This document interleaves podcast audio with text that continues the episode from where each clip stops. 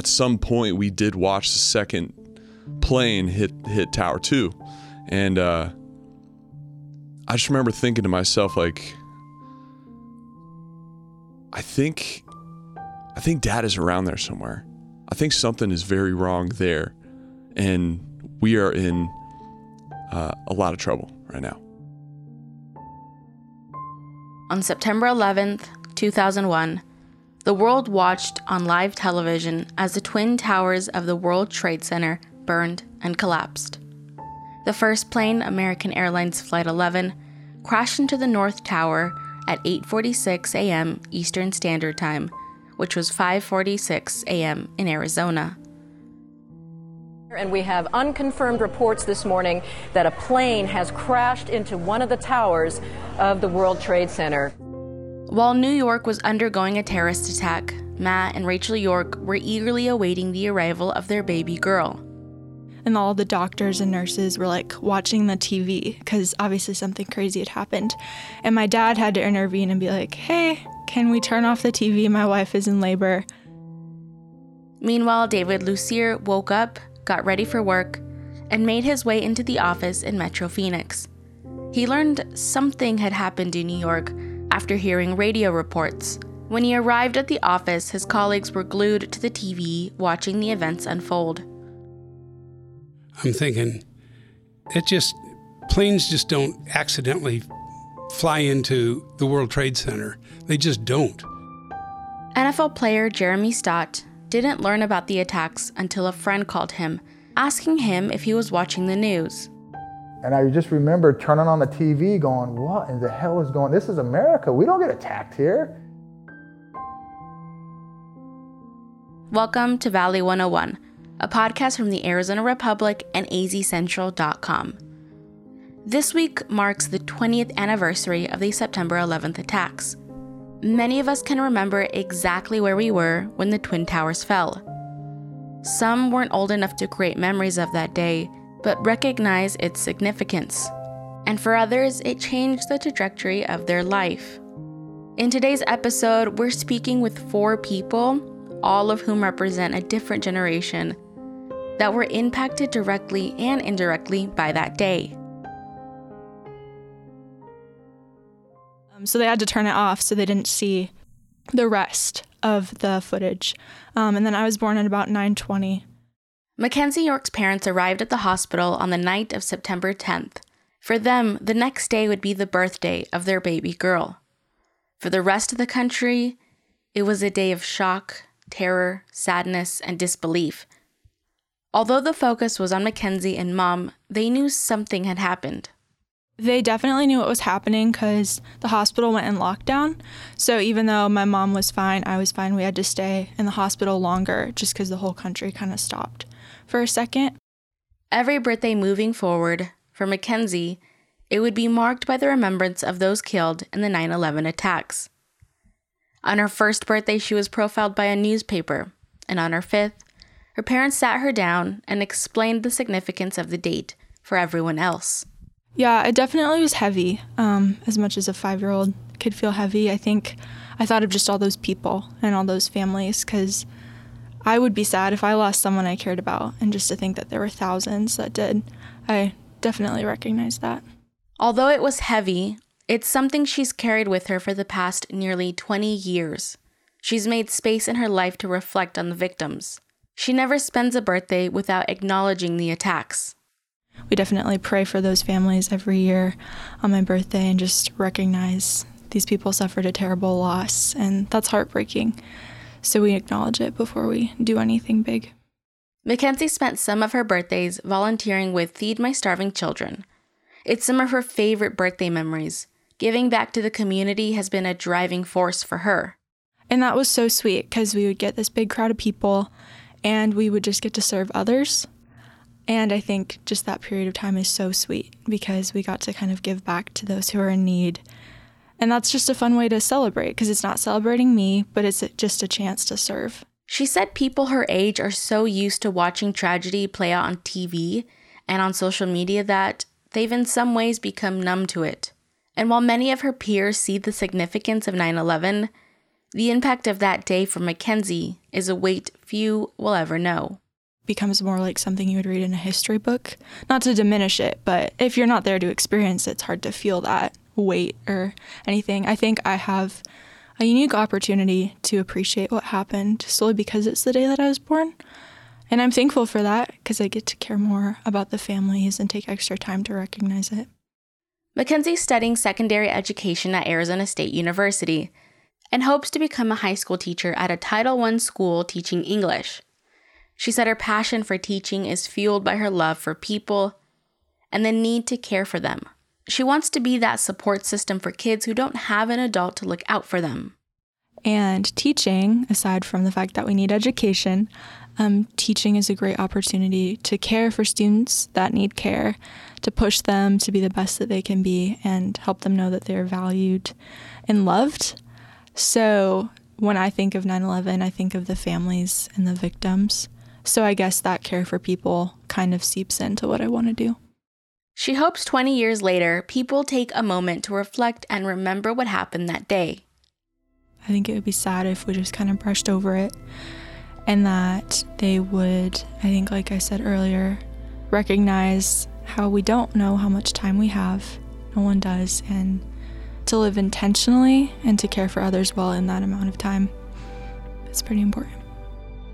In a few days, Mackenzie will turn 20, and if all goes well, a bright future ahead of her. But when David Lucier was the same age, his future was uncertain. He was preparing to fight in the Vietnam War. Growing up with multiple family veteran members, David saw joining the armed forces as his opportunity to give service. In 1966, fresh out of high school, he joined the Army to become a Green Beret. And so I uh, enlisted in the Army, uh, ripe old age of 19, and um, did a year and a half of training, two years of training almost, and then a year in Vietnam. He served as a medic in the Special Forces and fought against the Northern Vietnam Army. On David's 21st birthday, he trained and led a private army of indigenous minorities on the Ho Chi Minh Trail in Vietnam. But he missed home and his family, so in December of 1969, he left the army and came home. Uh, and so when that was over, that was it was really over. I left I left Vietnam, and 36 hours later, I was out of the army and on my way home. Um, it was uh, very so it was very very abrupt, and uh, I always I, I felt guilty about leaving, like I was abandoning them. The war would continue for another five years. David moved to Arizona, where he attended ASU, graduated, and went into telecommunications finance. Fast forward to 2001, as David watched the aftermath of the attacks unfold, he thought to himself, oh man, this isn't good. A lot of memories there. Um, you know, a lot of PTS floats to the top when you get to things like this. And um, you know, it really make you start thinking and you start thinking terrible things and you start thinking anger and revenge and, you know, um, how can I get back into, well, I quit my job. I just thought, well, I, this, this kind of puts everything in perspective. Then, a couple years later in 2003, he got a phone call from a friend. His friend told him he had a job for him if he wanted it. It didn't take much for David to make a decision. He said when, where, and how much. The friend told him, in two weeks, Iraq. His motivation to go back was in part because of the September 11 attacks and the regret he felt leaving the Army early in 1969. And so we protected those uh, the, the the people inside that that uh, all the Americans inside that compound were our responsibility to stay keep them safe. They acted as private contracted security for both American armed forces and Iraqi civilians. For David, it was like making up for his early departure from Vietnam.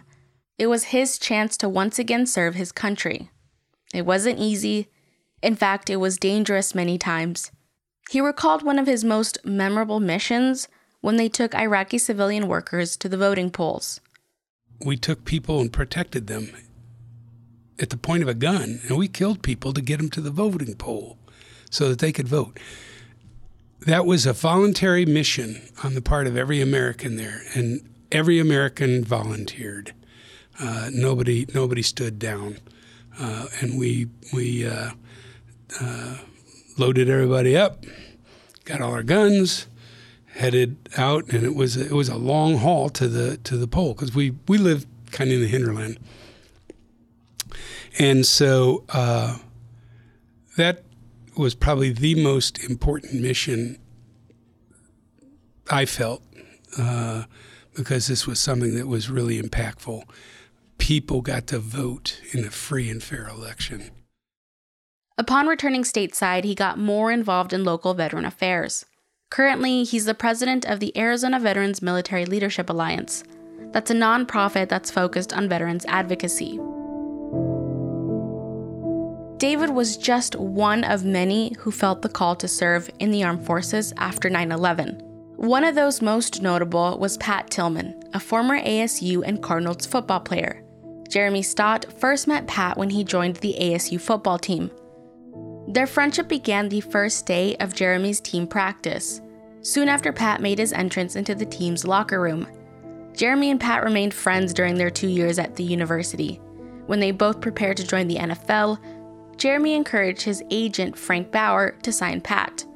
ASU graduate student Emily Carmen, on behalf of Cronkite News, conducted an interview with Pat's former ASU teammate. Always, there's, this triangle that was always in effect where we were trying to keep each other in line. And so it's kind of like, I mean, that brotherly love that we had for one another. And then Frank comes in, and of course, he's, you know, he's kind of dad, and he's kind of trying to push us around and tell us where to go and how to navigate the NFL. The two men were three years into their NFL careers when 9 11 happened. Jeremy was at a standstill in his career. He'd just been released from the Seattle Seahawks and didn't know what his next move was going to be. That's when Pat you know, called me and said, "Hey, what are you doing? Frank says you've had workouts and you're turning these workouts down with these other teams. Why aren't you going to these teams and working out?" I said, "You know, Pat, I'm kind of over the NFL right now. 9/11 happened. I'm, i want to go and, and serve like my father and my grandfather did." Pat talked him out of enlisting because he had one year left before gaining access to his retirement benefits from the NFL. Jeremy would go on to join the Oakland Raiders. Meanwhile, Pat sat on a $3.6 million contract from the Arizona Cardinals. Their agent didn't know if Pat planned on accepting the contract and asked Jeremy to check in on him. And he just said, Well, I've got some other iron, you know, I got some other plans, you know, well, let's not talk about that right now. It's my wedding. Okay, no big deal. And so that was all we really talked about as far as him joining the service. But I think it, all, it went back to that conversation, that two hour conversation that we had when, when I promised to go back in the NFL, we had talked about military service. And he had said the same thing. And I said, well, we really haven't done anything. Pat joined the Army in July 2002 in light of the 9 11 attacks. It came as a surprise to Jeremy, as it did to many football fans who expected to see him back on the field the next season. Although Pat joined the Army, he and Jeremy kept in close contact. Jeremy, who'd wanted to join earlier, had dozens of questions for Pat about his life in the armed forces. And I still remember I was in St. Louis, right outside of a restaurant, talking to Pat about it and just saying, you know, tell me about it. What's going on? How's you know boot camp? And he didn't. He had. He never really had anything bad to say about the service. Jeremy played the 2003 season with the St. Louis Rams, but would never see the sidelines of the NFL again. He joined the Los Angeles Avengers in the Arena Football League in 2004. On the morning of April 23, 2004, Jeremy got a call that would change the trajectory of his life. In the middle of practice, he walked over to his cell phone and noticed he'd missed nine phone calls. At the same moment, he received another call. Confused, he answered the call, and on the other line, he heard his mother crying. Why are you, what, what's going on? It's all over the news. Patty's been killed. And I said, Pat, what are you talking about? Pat's not dead. No, Patty's been killed. And at that point, I mean, it was just kind of like, no, Pat can't die. He continued with practice, but overwhelmed with the news, he threw his helmet off and his shoulder pads, told off his coach, and walked off the field. It was a pivotal moment for him. It's when he decided to leave professional sports. He'd already made the decision to enlist, however, his physical injuries made him hold off. On May 29th, the Army acknowledged Pat's death was, quote, probably due to friendly fire. It wasn't until a year later that the Army would officially apologize to the Tillman family for the delay in telling the family the true nature of his death. Jeremy remembers sitting in his car at a car wash when he heard the truth about Pat's death. It was a devastating moment for him. And the news breaks that Pat wasn't killed chasing, you know, these bad guys up the mountain and in a firefight, he was actually killed by friendly fire. And knowing that the story was fabricated, I mean, that really hurt. You know, I'm like this is because you look at the the leaders of this country and you think that they're going to have integrity, they're going to have honor, and they're going to have all these things that we look at our in, in our leadership, and come to find out that they fabricated that story. But my friend, it was really a tough pill to swallow. Pat's death and the end of his football career weighed heavy on Jeremy. He found himself drinking more, but soon after he reconnected with his religion. That reconnection with God pushed him to serve other people and enlist in the Marines. I think it took less than about 24 hours for them to figure out the connection between Pat and I. Um, it was all over the base. Um, you know, every day I'd come out and try to go through a drill and go to the chow hall, and you could hear whispers and points and fingers. And although he experienced what he called a bit of hazing, he looks back at his time in the Marines fondly. I actually hold my head higher being a Marine than I do an NFL football player. Um, to me, just that was probably the best choice of my life was to serve in the Marine Corps and learning to humble myself and to learn really how to serve others. Jeremy works as a welding instructor in Bakersfield College in California. He's noticed younger generations are forgetting the 9 11 anniversary. You know, as a society, we just move on past it and new generations come up. And so for Pat and I, I know we would both want the world to remember the victims of 9 11. One of those victims was Gary Bird, an employee of Marsh McLennan. Gary was always traveling for work, so the day he left home in Tempe, his son Andrew thought nothing of it. I was sitting on this ugly green couch in the furthest room in our house. You know, just uh, I think it was a I think it was a Sunday or Monday morning when when he was taking off. But he came in there and he patted my head and he said, I love you, son. I'll be back uh, Tuesday night. You know? And I said, All right, dad, no big deal. Cool. You know, love you. See you later. You know? Um, thinking nothing, nothing of it. Andrew was close to his father. He thought of him as the perfect example of a man and father. Andrew described his father as a cowboy whose passion was riding horses and taking care of his home. When Andrew was old enough to mount a horse, it became their routine to ride every Sunday morning. Andrew recalls one particular morning when he was seven years old. He and his dad were riding calmly together until something spooked his horse Poco. It took off running at full speed with Andrew still in the saddle, and Andrew held on for dear life. Just when I think that this isn't going to end, I look to my left, and my pops is legitimately John Wayne style, riding his horse like like this, right? And just like holding his hat and just galloping next to me. And he looks over at me and he reaches out with his right hand and he grabs the reins and he just jerks him back. And this horse comes to a complete stop. And I remember looking over at this man and I'm just like, wow. It's almost like he was glowing. You know what I mean? Like the sunlight was just right on his face. I was like, wow, look at this man. Just amazing, you know? Like a superhero.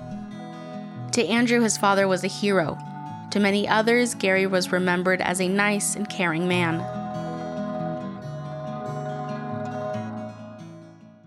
Then, on the morning of September 11th, Andrew had a realization that something bad had happened. After watching the news with his mother and sister, he got ready for school. The whole day was a blur for him. At the end of the day, he came home to a packed house of family members. Gary was in New York for a meeting the meeting took place on the 100th floor in the North Tower. Although his death was set in stone soon after the first plane hit at 8:46 a.m. Eastern Standard Time, it took years for Andrew to accept it.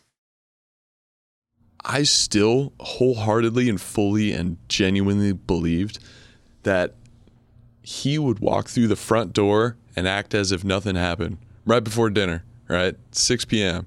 There he is. Dinner's dinner's nice and hot up until I was about 16 years old. So that was my knowing, right? At 16, knowing like, okay, he's not coming back. Soon after Gary's death, 13 year old Andrew discovered drugs and alcohol. He began using and drinking for the next 10 years. It was a form of coping with the loss of his father. He had shut down all of his emotions. I was cold. I was um, reserved. I was isolated, especially in that realm. And for me, drinking and using was the perfect way to run away from that. Every year on the anniversary of his dad's death, he would hide from the media. The probing nature of the annual questions got under his skin. Meanwhile, his mother, Donna, was an open book. So much so, she wrote one and released it on the 10 year anniversary. She held a signing for the book and made sure Andrew would be there. It was important for her to have him there. On the morning of the signing, Andrew's roommate burst into his room, telling him, Wake up, we gotta go to this signing, I'll drive you. Andrew, hungover, reluctantly got up. It was the first time in a long time. Andrew had gone more than an hour without drinking in the morning. But that morning would be a turning point for him. Uh, and I remember looking over at my mom, and she was just happily signing away. Just genuinely, the look on her face was of love and uh, compassion for people that were coming in and genuinely were interested in her story, right? And I remember seeing her face, and, and she was so comfortable with this at this point. And she had found so much peace and so much healing with this at this point. And I remember seeing that and saying to myself, like, what have I been missing out on? You know, I've spent 10 years avoiding this for selfish reasons, and I could have spent that time growing closer to my mother, to my sister, and being able to tell a story like she's doing, you know? This is kind of a big deal. I'm kind of in a unique position to help. And that was nine days before I got sober. After that, he spoke out more, acknowledged his grief, and moved forward. He also dedicates his free time working with nonprofit organizations that help addicts and alcoholics get back on their feet. On this 20th anniversary, he plans to be with his mom and sister Amanda in California. Andrew hopes people take a moment and reflect on how people came together as a country in the aftermath of the September 11th attacks. Hard times make good men, good women. So I think that if we if we look through that lens, if we look through the lens of of how we were staying connected and staying cooperative and uh, standing up with each other 20 years ago, and we look at today through that lens and we ask ourselves, what were we doing then that we aren't doing now? And what can we do today to get over these little things that are dividing us so heavily and start to do those things and, and start to understand each other and have compassion for each other? That's it for today, Valley 101 listeners. Thank you so much for tuning in for today's episode. If you've got more questions about the Valley, make sure to submit them to our team at valley101.azcentral.com. And if you are a regular listener to our show, please consider supporting it by subscribing to azcentral.com. As a courtesy note, audio in today's episode came from CNN and Cronkite News. And as always, thank you for listening to Valley 101, a podcast from the Arizona Republic and azcentral.com. Also, if you're a fan of Arizona politics, be sure to check out The Gaggle, our sister podcast that breaks down local issues and helps you keep up with the state's political news. See you next week.